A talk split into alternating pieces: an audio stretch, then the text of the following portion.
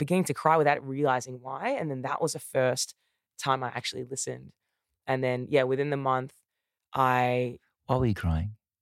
It was me realizing that the parts that I was denying, that so many parts of me in the pursuit of doing what, in quotation marks, is right.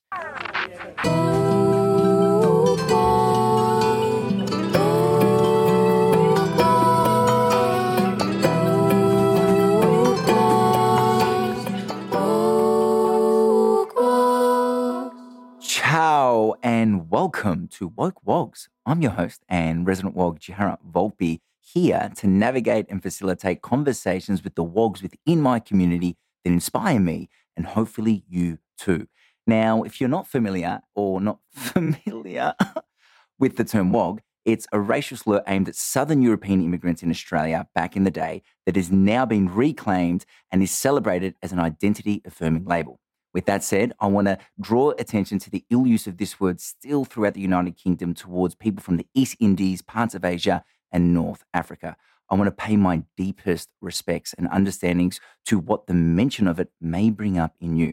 Now for some quick self-advertisement. Do you have an event coming up and need an MC to make it a moment to remember? Well, that's what I do. I curate the optimal flow to any type of event and connect audiences to the messages that organisers are yearning to convey. Sold? Great. Just DM me at the link attached and I can't wait to get involved.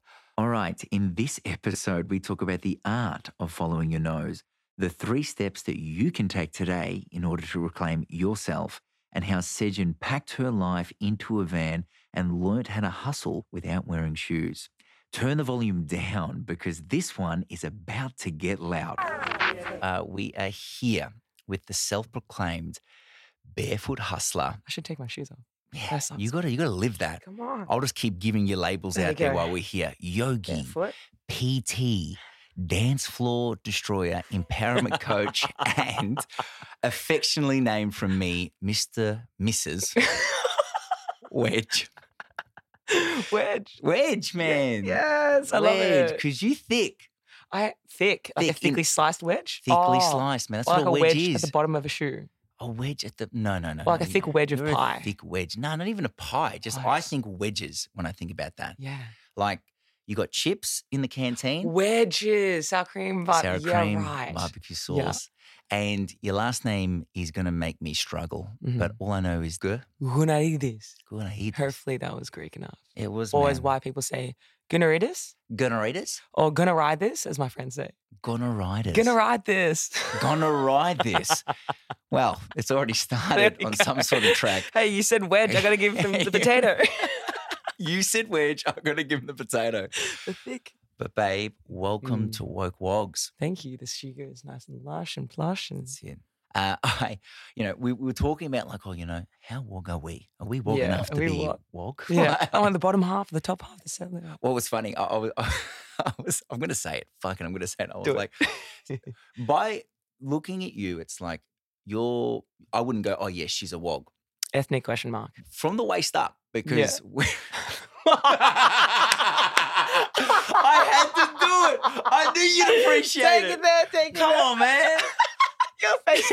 They wanted to see your face. Man, because there was a break period there. I was like, she didn't take this well. This is. Please explain to the audience.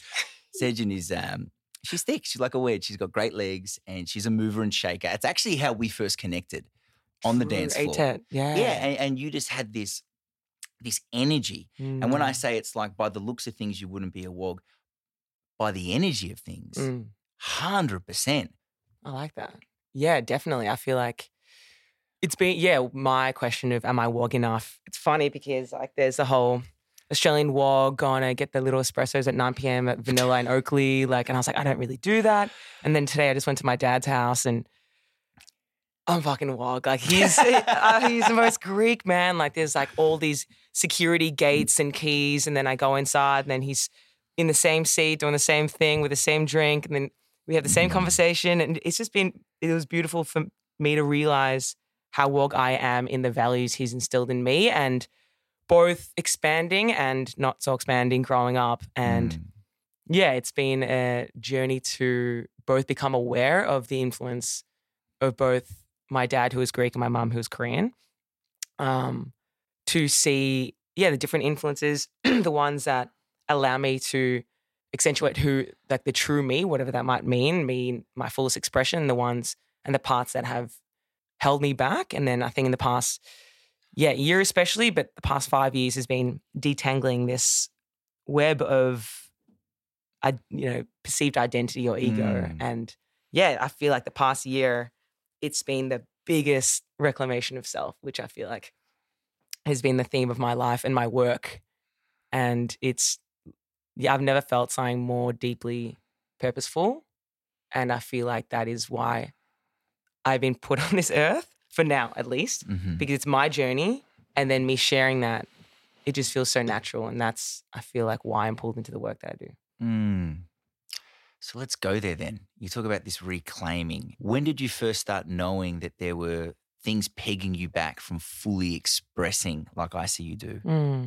Well, there's been many rites of passage moments for me to realize that. And like what I mean by reclaiming yourself is to take back control of life, to step into more self-leadership, life autonomy, to become the architect of your own life in terms of how you show up, what you dedicate your time to, the people you spend your time with, because without this intentional thought, which comes from awareness that we are acting in a certain way or being in a certain way, we're kind of at the whim of what our environment. And for me, I didn't realize this, I say this in the intro of my podcast. Let's see if I can do it as well. But growing up, I was a hardcore A-type personality, just full overachiever at high school, really just like, I just felt like I was sprinting through life and just like there was not, looking back, there was no awareness. It was like, cool, just show up to school, do well and get good grades, get that ATAR, cool, go to that university, just prestigious. Looking back, it was all to be seen, which underpins a lot of my life, and I continuously have to slow down in my life and, check in to see, is this coming from a part of me that wants to be seen, or is this coming from a part of me that purely wants to be expressed? So it's like, I want to stay on track because I can go down many tangents. Yeah, and let's just, for the listener, when you speak about parts work or when you're questioning yourself, what do those conversations look like? How do you engage with yourself to then verify what's happening, what's the need or what's the want? What does that conversation look like? Well, the parts work is a psychotherapy technique that allows us to realize that we are made up of many parts. So, I can be pissed off but also grateful and also scared but also turned on all at the same time. Okay. Yeah. I'm trying to imagine that. Okay. So this allows us to, realize that we are complex beings, and by just say if we didn't have this understanding of ourselves, we would deny many parts of ourselves, because it's like, well, for example, I should be grateful that I'm living in Australia. I have a lot of privilege. I have a roof over my head. I should be grateful. There's no room for anything else. But then also, okay, why is there an underlying dissatisfaction? My job, or, it's paying the bills, said be grateful, but actually it's not sparking my soul. But for some reason, it just allows us to step into the human experience more. Yeah, and it sounds like hear the many voices, realize which ones are mine, which ones have I taken off from societal pressures, which stories am I trying to live out, and whether that part of myself feels like it needs to live up to that expectation or, as you've been saying, restrict in order to be in alignment with that sort of programming or ideas of how I need to be within my family construct or with my social construct or even just with my own personal construct of my ideas of life from everything I've taken in. 100%. And the whole end goal is to embody and be in my higher self, whatever that might mean. And so these parts that might come up that might be in the way, usually to protect ourselves, because growing up we've either been in a position, in our family home with parents or the media or school or whatever, where we haven't had our needs met. And for example, so if part of you didn't get seen by your parents because they were really busy or they weren't, emotionally mature or whatever, you're going to constantly be seeking these needs in different ways by overachieving, by looking a certain way, these two were my I guess avenues to be seen. And especially, you know, as a woman as well, as a personal trainer for 9 years, like it was really easy to use my body as a way to get noticed. And the thing is, because we live in a society, sadly, that does value that stuff, I was getting the feedback where, yeah, if you look a certain way, 5 years ago, if you're looking thin and tan or whatever these things that, you know, the media shows, then you get seen more. And yeah, scarily, it's still happening. Of course. So like that, or the other side was overachieving. You know, when I got a really high ATAR or when I won a lot of sporting events or all these things, people were like, Sej, wow, amazing. And for me, that was my bread and butter. I was like, hell yeah. So anything short of that wasn't enough. And then going to uni, doing law and commerce, again, I was just fed off there. Oh my God, Sej is killing it. But these were the parts that just had this insatiable need to hear that rather than my higher self of, is this actually what I want? Does law or, you know, does obsessing about what I eat or all these things, you know, what I wear, is that actually serving me, or is that just feeding these little parts that just want to be seen and want to be loved unconditionally? Those needs are being met, but not in a way that is conducive to you living in communion with yourself. Okay. Fast lane. Yeah. You're pumping through, you're getting straight A's, you're working it out. When did you first have a bump in the road or a moment of awareness where you're like, this might not be it? It was my first trip. I think I was 21. I went overseas. And before that, again, 2 jobs, law and commerce, every single social interaction you could think of. Just life was, I barely remember these years. It was just so quick. And yeah, I went to England for an exchange for 10 weeks. It was so much fun. Just wild 21-year-old self getting smashed. And then, there was a 14. It was embarrassing. But I feel like I'm glad I got out of my system. But yeah, she liked to drink. And yeah, and then it was winter. It was like December. I was like, do I come home? There was a couple of months before I started uni again. I was like, it's freezing here. Not much is happening in Melbourne. One-way ticket to South America. I just had this pull. Didn't know. And I literally, within a week, I booked a ticket from Berlin celebrating New Year's to Mexico. Never been to South America. I didn't know any Spanish at the time. Actually, no, I knew a bit. Gracias. Nada. Very good. We walk.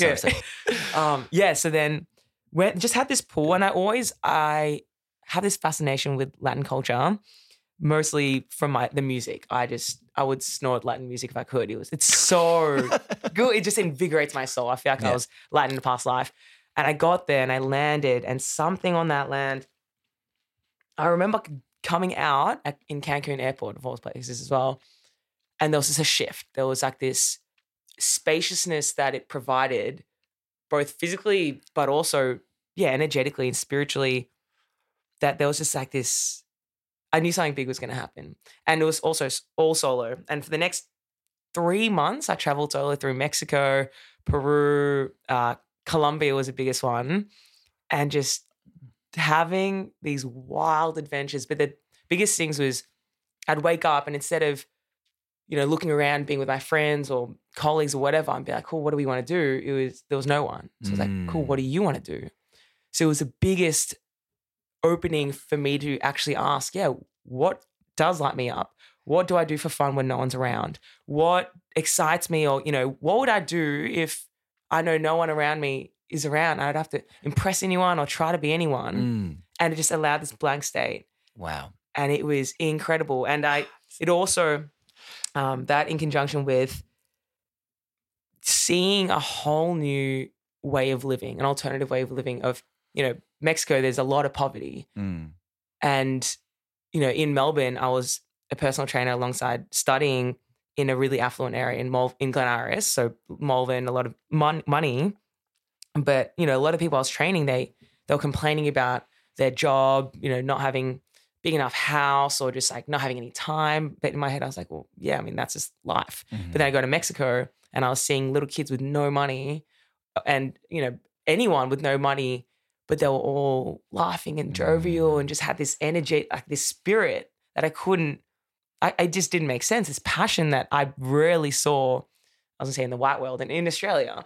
And that it just confused me a lot. And I came back and I went back to law and commerce, and just once that bubble, that little seed of awareness is popped in, it just gets bigger and bigger. And I started noticing, I was like, okay, again, like people having yachts and they weren't happy. And then I was just remembering these people in Mexico where they had nothing, they'd be welcoming me in. It was just, I could go on forever, these stories.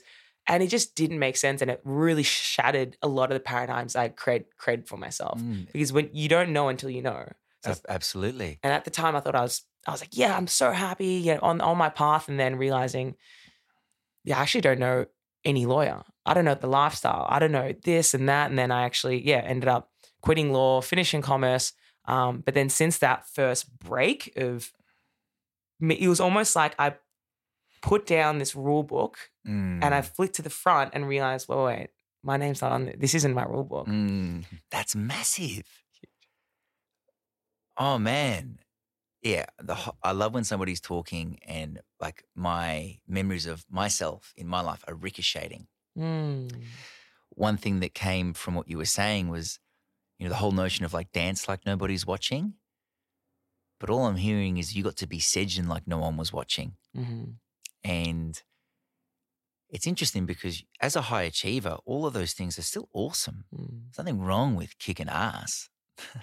I feel like we sometimes overcorrect. I'm like, oh, we're achieving too much. We're doing too much. Yeah. Let's just chill. Let's just have a tea and let's calm down. And then nothing gets done and no one's in the room doing anything. I've done that so many times. Yeah, man, I was just talking about it today with a friend.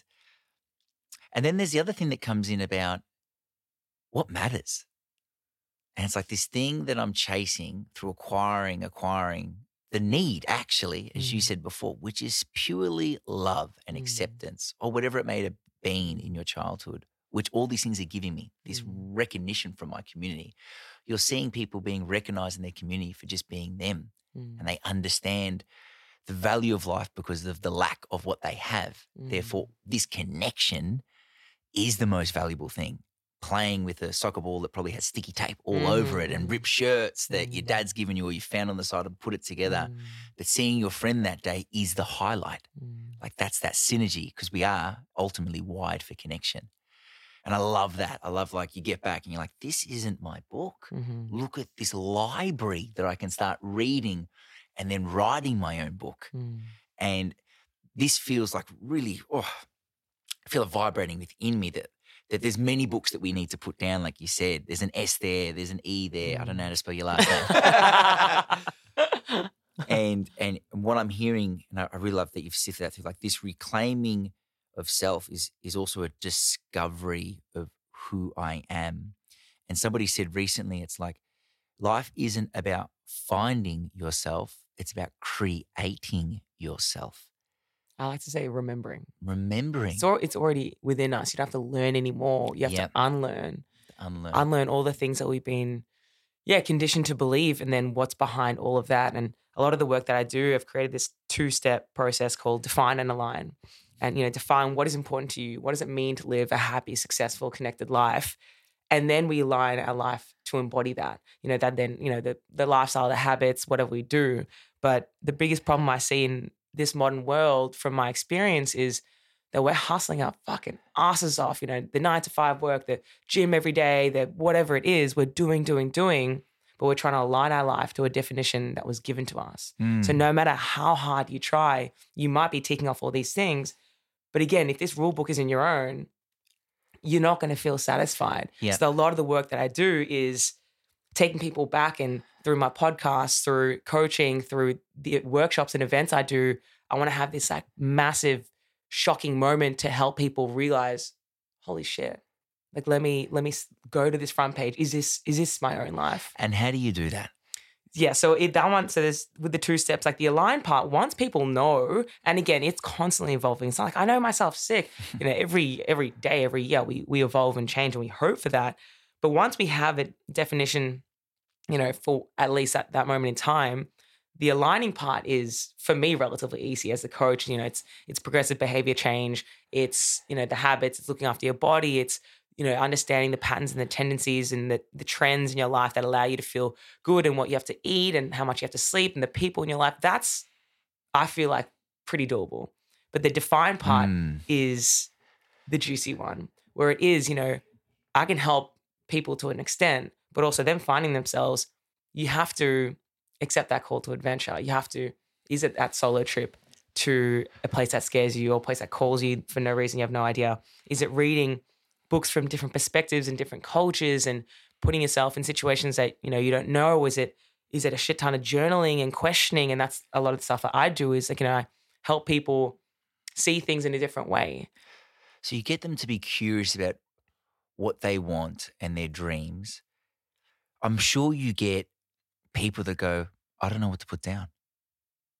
What happens then? Someone said this to me, which I think resonates easier. Instead of following your intuition, your gut, before I was in this kind of world of speaking this language, I was like, what the hell's following my gut? I'm hungry, cool. But like following your nose is more like everyone knows, you know, if you can smell something good there, you're going to want to go there. So it's like, cool, what do you find interesting? What are you curious about? And I always say, you know, follow that. And if it doesn't make sense, even better. Because if it makes sense, then you might be going off, you know, okay, if I was a personal trainer, maybe I'll do a boxing course or I'll do whatever. But it's like, okay, I'm curious about fire performance. It's like, why? It's like, no, just go, just do it. And then when I do that and then I meet that person, then I get into contemporary dance. Why? No, just do it. And then that led me to eclectica. Okay, random. Okay, eclectica is feminine embodiment dance school. And then there I meet these people, and then that leads me to this community. And it all just, looking back again, and the whole Steve Jobs, you know, you can connect the lines, but you only can do that in hindsight. But at the start, you just, what are you curious about? Because that is, you know, not speaking to you whooshy, but that is your soul prodding you. That's pushing you in a certain direction. I like that. I was saying to Luke Vecchio, I call it like my soul's itch, or that resonant. You talk about the parts, a part of me resonating so highly. Like I was even at a musical the other day, and when you're talking, I'm like, oh, I've felt that before. And I was watching it, but there was two things happening. I was receiving the content and loving it, and a part of me was like, I like that. I like that. How fun would that be? Oh, well, could you remember you used to want to do that? Because I used to perform. I used to, do cooking shows in my house. I used to do like full performances in my lounge room. I was even in a bit of theatre. And it's crazy, like you talk about that remembering, like that was a remembering for me in that moment of what lights me up, that performer. And what I'm hearing in what you're saying, it's you're asking people to be curious. You're asking people to be involved in the world and not going with the patterns in which they've been given or the things that are holding them back from those moments where they know smell something, but they go, I've got to get that done though. I can't look away from the thing that I've got to do because I've got to get this done. I've got to create this. I've got to keep going. I'm doing this breath work. I'm doing that. I'm following Andrew Huberman. I'm fucking programming everything. It's so stressful. I'm having this supplement, that supplement there. Yeah, it's like that exploration that you were experiencing when you were traveling was you just following your nose and finding the magic on the road. It's realizing that everything's a choice, and that might have been a statement that's been said so many times, but realizing that, you know, so many people look at my life, especially when I was van living, and I was like, so lucky, I wish I could do that. Why not? I mean, in this, you know, this modern privileged society that we've been brought up in, I'm not going to speak for, you know, there are definitely challenges that everyone faces, but it's all a choice. Like everything will come with a trade-off, and that's something that I love to really drill into people, because, you know, you can look at the flashy parts of any life. For example, okay, a 9-to-5 worker, they have a lot of security, they have good money, they're in abundance financially, you know, they may be getting challenged at work in a really stimulating way, networking, all great. The other side, not much flexibility, autonomy, maybe not recognition in work, maybe doesn't ignite their soul because it's repetitive. Okay, you can put whatever. For example, with the line of work that I do, the great part's flexible. It's all the inverse. I can go anywhere. I can work anywhere. I can work with who I want. I love it from so much. The inverse, I don't know when my next paycheck is going to come. It comes in bursts, or if I don't, you know, go to work, there's no sick leave. There's no, you know, dental. What a cover. So, I haven't got it in that long. Health insurance. There we go. Super, all that stuff. I got to pay my own super. So that kind of stuff. There's a massive trade-off, but because for me, I've done the work to go inside, and I really know my values as having freedom, as having community and connection, you know, for that to be a primary part in life. And when I was going for it in the 9-to-5 world, I didn't have enough time for that. So me knowing my values and their trade-offs, I'll fucking happily take them because they're ticking off my deeper values. And someone else I know, like my dad, is all about security. Him trying to do what I'm doing, he would implode and cry every day. He loves his work and he was able to provide for his family. And that was his value. So that was actually great. So we all have our own constitutions. The whole reclaim yourself is for us to realize that it's all a choice to, take a courageous step back. And there's 3 C's that I always love to share in all the work that I do is, one is to be curious, to go in, to ask these questions, who am I beyond everything? 2 is have the courage for whatever comes up, because if you created this identity and you go in, you realize it's not a match, it's going to take a lot of courage to make these changes because you're going to lose friends. You might lose your job. You might lose so much of what you thought was you. And that's the inevitable break that a lot of people who embark on this so-called becoming journey, I guess, go through. And the third one is compassion, because there's a lot of roadblocks. There's a lot of parts that you might actually really not like, and you might fall off the bandwagon or whatever that is, and to constantly give yourself compassion and be like, I'm fucking trying the best I can, and to keep coming back to that. In fact, with these 3 C's, you really can become the architect of your life. It feels fucking good. It's amazing. Yeah. Yeah, I love the way that you consolidated everything that we were just journeying towards. It's like you do this for a living. I tried. Now, for me, if I was a listener, I'd be like, okay, now we know all the back end of reclaiming ourselves. We've heard incredible things about the way you start the process and the 3 guiding lights of that curiosity, that courage, and that compassion. But let's plug back in to the storyline of Sej. You've come back from South America. You're in the curious element, I would assume, kind of the unknowing of what you're actually experiencing. You've come back, you've dropped the book. Where to on this journey towards learning these things that you're now giving back to the community? So I came back and, after a few months realizing that degree or just that lifestyle wasn't for me, I quit law. But again, I didn't have enough courage. I was like, I'm still going to have some security. So I finished my commerce degree, all whilst personal training. So personal training was my part-time job because paid well. I was incredibly sporty growing up. It just made sense. And when I finished commerce, I was like, cool, maybe I'll just go full-time corporate. And I had a finance and accounting major. And so I was a tax accountant for a bit. I was a financial advisor. What are you talking about? I know. It's not dressed like this. Not dressed like this. So funny telling people who know me now. I got to get photos for the reels for this. Oh, I need it. I wonder. I probably burnt him all with my Zara blazers. Bloody hell. And I remember then that it was a Tuesday and I walked in. And just say after being years as a personal trainer, going into the gym, my energy, and for those who haven't met me yet, I have a big energy sometimes when I'm awake. And I'm just this excited puppy that just loves to go around, meet people and just damn. And just that's, I feel like who I am. And when I worked into the gym, for example, that energy was celebrated. And, clients came to me for that. And, my personality helped me develop deep relationships with my clients. Whilst when I did that at the office, and I remember it was a Tuesday morning and it was it was overcast during the day. It was pretty depressing outside, but I walked in and I was like, what's up? And then just the entire office just looked at me and it was just what's the opposite of acceptance? It was just rejection. Who do you, none of that. And I just remember becoming so small and then just going to my little cubicle office, whatever it was, and just being, in such embarrassment and shame. And then it was funny, that whole day, me plugging numbers and leaving, I just felt like this robot. And I got on this train and I saw actually a high school friend on this train and he was in 9 to 5 as well. And we both looked at each other and we're like, oh, hey, what's up? And then I've known him for 7 years and he just blanked on my name. And then we were both just in this zombie state and he was and we were just like shells of who we were. And I got off, I was like, that was weird. And then it was just this realization of if we're humans outlined, I see a lot visually, outlined in this black outline, and when we're in our expression we're full of color.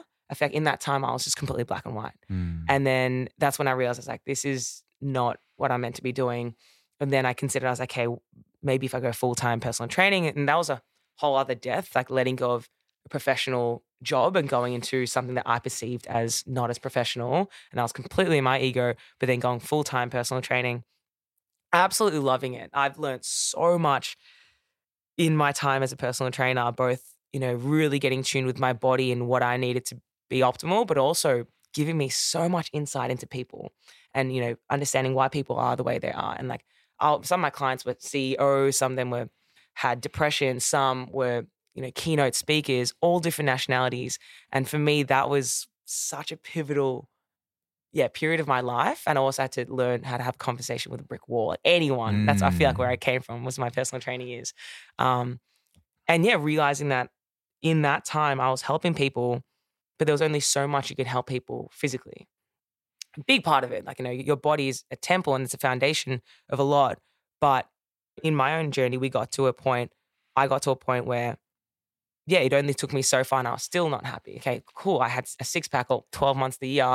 I was looking a certain way. It was really fit, but still that, yeah, something wasn't serving me. And then, so I went on this whole journey as I started. Yoga was my gateway into the internal world. So wait, let's just pause. Yeah, I could speak forever. No.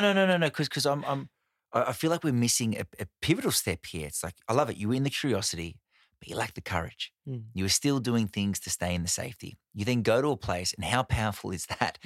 You've been rejected. Your light has been pushed away. You just being authentically you. Again, I've been that same person many times, and there is knowing the place to deliver that. But it didn't feel like it was like, hey, Sej, it's just not in this moment. It was like, you're not right here. And you felt that ripple in your space, in your internal energy, and going, I'm not my colourful self here. There's this soulful itch, as I'll call it again. And then you're in PT land and you're doing all these things. You're kind of learning how to be a great podcaster. You're learning how to be a great people person in this place, from meeting all these different people from all different walks of life and finding the threads that we can connect on to give them the experience that they're paying for. And now you're in the courageous bit. Did you drop that job? Did you quit? When did you make the call? No, that was good. Thanks for the summary. Basically, that whole time was me trying to find what sparked me without me realizing. It was the subconscious. It was like me throwing pasta at the wall. Which one stuck? Cool. So, like, you know, some of that stuck because I really liked conversing with people as a personal trainer, but I knew that, yeah, the physical component was only one part. So then I started doing the work on myself internally, doing my yoga teacher training. I had a philosophy teacher that changed my life, and that he was doing what I'm trying to do now, where it's ask these deep questions, creating these situations and these perspectives that shake up your whole world. And then I started doing coaching work and a lot of like psychology work and these kind of things to, I guess, create more awareness from my, you know, actions and behaviors and, like, you know, that kind of parts work. And then, I mean, there's so many different things that have helped me see and understand where things are coming from. The last step so far in my life that allowed me to fully step into courage was just a bit over a year ago. And it was me, you know, I was doing some coaching work. I was with a partner that loved me dearly. I was surrounded by really good friends, but there was this I call it the last one so far in my life, it was just like this deep, is this it? And just like this, like, I knew cognitively in my mind, I was like, I'm ticking all these boxes, but why am I still looking to buy tickets somewhere? Why am I still looking to escape? And it was off the back of, you know, a lot of COVID. And, you know, at that point in time, which is crazy to think it was only a year ago, at how much I was only living in my head and I was logically thinking. And that's why it was hard, because my body was telling me something, my soul was telling me something, but I completely cut trust in that. So I was just continuously doing the things I was like, yeah, this makes sense, until it got to the point where it was my best friend came down from bar and I was reflecting my life and I was like, yeah, this, but like, no, like, you know, I was denying these parts. I was like, no, it's still good. And then she was like, Sej, are you hearing how unhappy you are? And then I just remember this emotion coming up and me just beginning to cry without realizing why. And then that was the first time I actually listened. And then, yeah, within the month, Why were you crying? It was me realizing that the parts that I was denying, so many parts of me in the pursuit of doing what in quotation marks is right, but I wasn't choosing myself. And it was like this realizing that you couldn't keep going. And it was me taking responsibility for the choices I was making and the unhappiness I was perpetuating on a deeper soul level. And I, ended up quitting my career of 9 years as a personal trainer. I left a beautiful relationship. I'd known him for 5-6 years. We're still close friends now, but ended that and went on a one-way adventure in a done-up van, not knowing where the fuck I was going. I went to Strawberry Fields and then didn't come back. I just went there, had some friends there, and then I remember leaving Strawberry Fields and it was sunset and I was driving and I had just Canberra in my Google Maps. I had no idea. Why? Just Canberra. I know. Mistake number one. I've learned many, many mistakes on that trip. But it was just, and I remember leaving and again, this like unexplainable emotion coming up in my body. And I started to cry and it was a bit of like fear. I'd be like, what the fuck are you doing? Everything, you know and is secure is behind you. But then the vast majority was my soul just being like, you're finally doing it. Like you're finally choosing yourself. And that was a 7-month van trip that, fuck me, Dad, changed my life. Like the people, the environments, the things I said yes to. And the biggest one was, again, it was that blank state. Like it was like me going to Mexico and be like, who would I be? And it was that again, but in an even more mature body and soul. And then another huge thing, that's why I keep advocating the importance of who you surround yourself with. I was in an environment, which is in Northern Rivers, which is so beautiful, that accepted me for who I was. And it gave me the feedback of unconditional love. And, even if you're not, in Melbourne, it's being cool or, the style or whatever it is, because you need these expanders to see what is possible. Because if you never leave the bubble, you can do the best you can. But if everyone's reflecting to you their projections or their, inaccurate, whatever, their values system underpinned by things that might not be in a high frequency, that's the limit that you can go. And so, I went to 8 Bills last year where it's like wild and just like all these different kids. Still type A. Type Z. And just being reflected and being shown the unconditional love that I never had. Because again, my parents tried the best they could and they loved me, but they were following their rule book. And when I didn't follow, to do this or that, it was very right and wrong in my life growing up.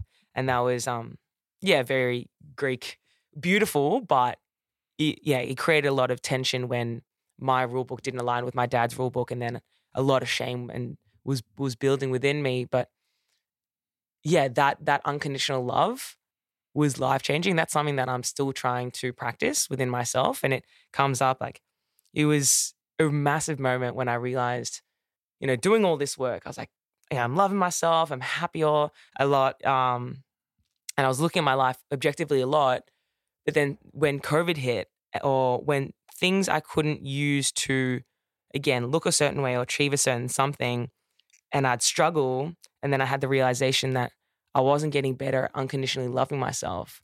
I was getting better at meeting the conditions I had set for myself. And so I'm constantly like, whether it's through journaling or day trips away in my van or just, for me, stillness is what allows me to come back and really ask myself, where is this coming from? And you say, and not to cut you off there, but the conditions, what I'm hearing there within me is when I do this, then I can love myself. If I operate from this place, if I tick those boxes, then I deserve my own love. Is that what you mean? Yeah, 100%. And so on that trip, I was reflected, no matter what you look like or no matter what you do, even if you wake up and you do nothing all day, you're epic. Do you want to come play guitar with us? Do you want to do that? Or, oh my God, I love your energy, Sej, not I love something a bit more objective or whatever that is. And so for me, that helped me practice alongside me doing, a lot of the parts work and quite a lot of really beautiful, expansive experiences. But that's led me to come back to Melbourne.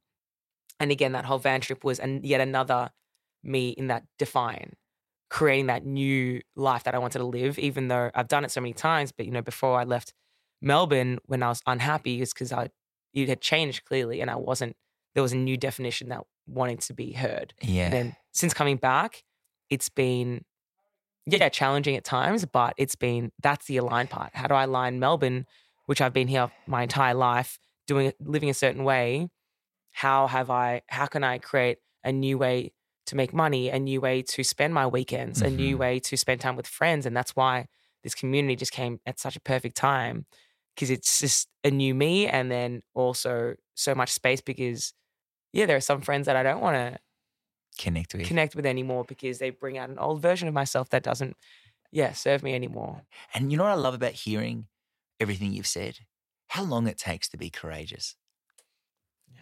I feel that in my life, when I've taken too long in my head to make big decisions, I freaked out. I haven't gone with what my soul was asking. I can get into this shame loop of like, oh, I'm wasting time, or I didn't do it then. Look at everyone else who's being so brave. And all I've come to understand is that everyone that I think just made a big courageous decision like that, they didn't. It took years mm-hmm. and took many, many, many breakups with parts of themselves, with coming close, getting to the edge, and then turning back and getting cold feet. Yeah. And how long it takes to really get to that point of going, no, I'm choosing me on this one. And the courage, and that quote comes to me is like, we grip hardest before we're meant to fall. And I love that. Yeah, it's something that I have to remind myself, because normally I get this, no, maybe not, because I'm breaking up with a part of myself. I'm leaving that storyline behind to go and explore the unknown, which is courageous as fuck. Mm. And then what I'm hearing is you're going out there and now you're getting all these reflections of, hey, I like it more, not less, more. Mm. Be big, and not big in the way to take space from everyone else, which is a projection that I've had many times, and also had to understand that, my energy is big and it comes from a beautiful space. It's just how I love to be, especially my relationships. When someone's giving me fire, like you were on that dance floor, I'm like, oh, I'm liking this heat. Let's turn it up a little bit. But big in the sense of making more space for other people to step into it. And there's a nuance in there. There's for a dance, there's a grayness, there's an inviting in, there's realising when it's my time to be me and when that's taking away from other people's time to be them. Mm. But I think that first little payoff, when people are just recognising that and not putting that in a box and telling you not to do it when you walk into the room at work, actually just saying, hey, can we just get you for that? Mm. There's this beautiful journey of compassion and love for that part of yourself that maybe you would have just blocked, as you said, entangled, only let out at certain environments that it was meant to be okay. Mm. And then you come back to the hardest part for me of the hero's journey. It's easy to be happy in paradise. It's easy to be myself when nobody is watching. Mm. And now you re-enter and now people are watching. And now you're having to choose and make courageous decisions of not staying in relationships or in connections or in spaces where people are reflecting parts of you that, not that you don't want to see, but that's all they see you for. Mm.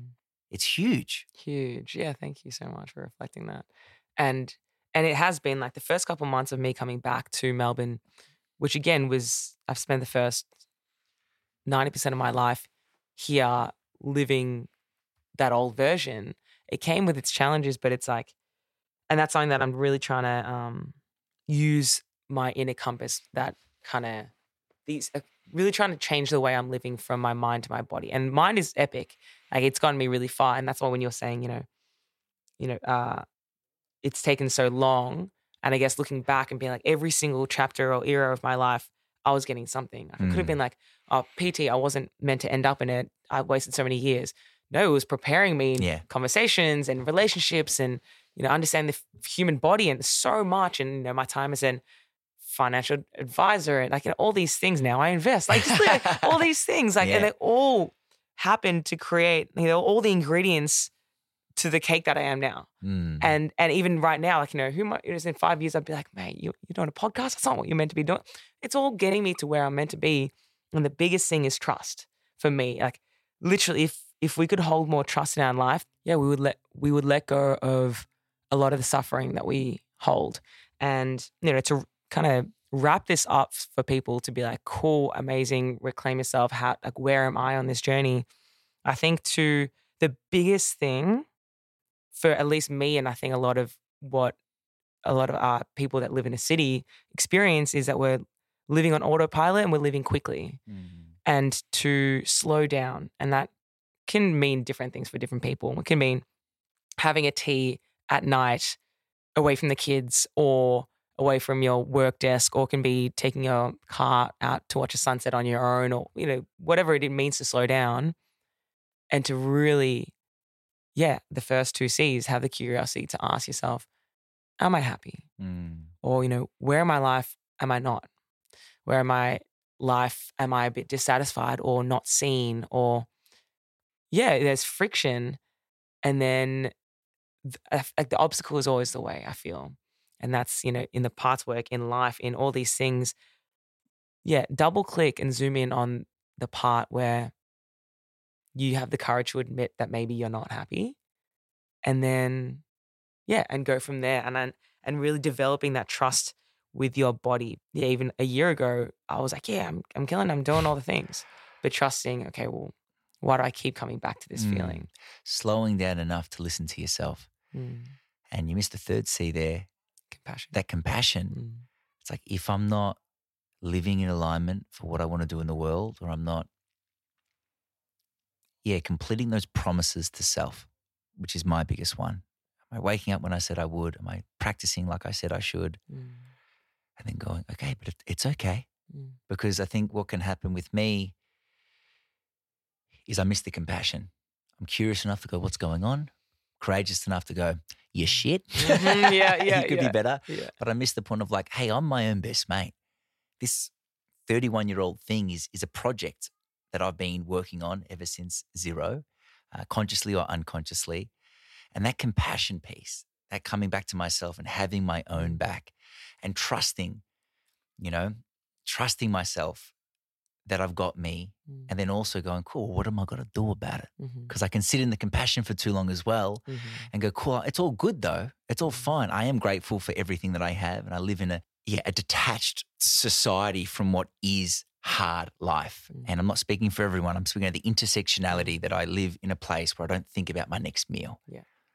But it's all relative, and there is still work to be done. And it sounds like you've had people along your way that have pushed you there, that have asked you, you're not actually obviously happy, and that you've gone on this journey to build trust within yourself, to have it reflected back to you, hey, you should trust yourself. You're great, be more you. And then you've come back and you've implemented that trust with these hard conversations, and you've reclaimed whoever you are in this version. Mm. And now you're in a point where you're wanting to give that to other people. And so I'm curious, like, what is that mission statement? What is reclaiming yourself with Sejin look like? What do you want it to look like? Where do you want to see it going? Paint that for us. For sure. Like, back in the day, I thought purpose was achievement-based. When I get that is my end purpose. Now it's alignment-based. If I'm living according to my values, I'm bleeding my purpose right now speaking to you, because this is, I love doing this, and it's ticking off so many values, and it's just, I can feel in my body, I'm loving this. And then by doing that, by living so me, I hope to give permission to others to live so them. Because I can say things on my podcast and my videos, and I'm trying to, that will, you know, I get people to see in a different way. But I know the biggest way I can help others is by being it, by living it, and by copping the trade-offs and all these things, and be like, you know what, I'm still doing it. I'm still showing up, and this is me. And then hopefully inspire people to do the same. And it's I feel like there, again, although there are many challenges in context, because I know my why and my definition right now so well, that they're fine. They're so within what I'm willing to, in quotation marks, sacrifice, because I can see my northern light and it's so strong. Here, you really do paint pictures with your words, and I was there with you, and I love that. It's that classic thing of, I'm not asking anyone to do anything that I'm not trying to do myself. And it isn't the wounded healer vibes. No, it's somebody that's living in integrity and letting their actions speak, and letting those that attract to that to come and to go down the journey of reclaiming themselves, asking themselves to be curious, to be courageous, and to be compassionate, and then really find what is the alignment. And it sounds like you've found that alignment, and now you're on this beautiful refinement journey of getting closer and closer and closer, trimming to just being you and the fullest expression of that, whether it's remembering it, creating it, or finding it, you're doing all of it. And I really am inspired by that type A personality that you're talking about, because that, yeah, get shit done has, I think, made you like fucking mow through this really quickly, and to return to give it to your community, or to give it to those in a community that want to experiencing it. That is what I believe we're here to do, to find our light, then bring it to brighten up everyone else's. Massively. Thank you. I feel really, seen in that, and because I can see you on a similar path. And I think the biggest thing that's helped me continue with this trust is letting go of the idea that it has to happen now. Mm. Because it's such a slow journey in what I'm doing, and again, redefining the purpose being that end goal, because then I'm sprinting to try to find that purpose, then reframing it being like, I'm living my purpose now, and there is no destination. It's like the classic, it's my favorite cliche. It's not about the destination, it's about the journey. But by doing that, it takes away any urgency and pressure. And that was probably the biggest obstacle in all of this, was like the, cool, you got it, now get it, like now. And then it's just, that's why the people around me constantly remind me of what is important. And that's why I'm such an advocate for doofs, because it's just that reminder, that reset, traveling, reset, for me, psychedelics occasionally, reset, like these things that pop it, because it's so hard to not get caught up. Even if, you're super aware or sensitive to all these things, we still get caught up in these ways of being, and to constantly have that reset in the form of people or places or experiences. And I have no idea where I'm going to end up, but I'm enjoying the next two steps so fucking much. And I think that's the key. And if people want to find out where you've ended up, how do they connect with Sej Wedge? How do you say your last name again? Give me another go. Gunaridis. Gunaridis. That's so cute. Okay. So Instagram is probably where I'm the most active. So that's i.am.sejin.g. My website, Sejin Gunaridis, you're going to have to learn how to spell my name, .com, hopefully all in the show notes. Where else? Yeah, I do workshops and community events, but seasonally. But I'd say Instagram, reach out, even just say hello. I love meeting people and hearing, how this hit people, how this kind of sat and stuff. And I hear you have a podcast as well. What is it? Well, where is it? It's called The Barefoot Hustler, and it was born from my struggle to live in between the worlds of, hardcore go-go, which you guys have heard, and the more barefoot soul living, because these are all parts of me. And for a lot of my life, I was like, which one am I? Am I Byron? Am I Melbourne? And then realizing I'm both and neither at the same time. And I started around around a year ago. Wow. Now.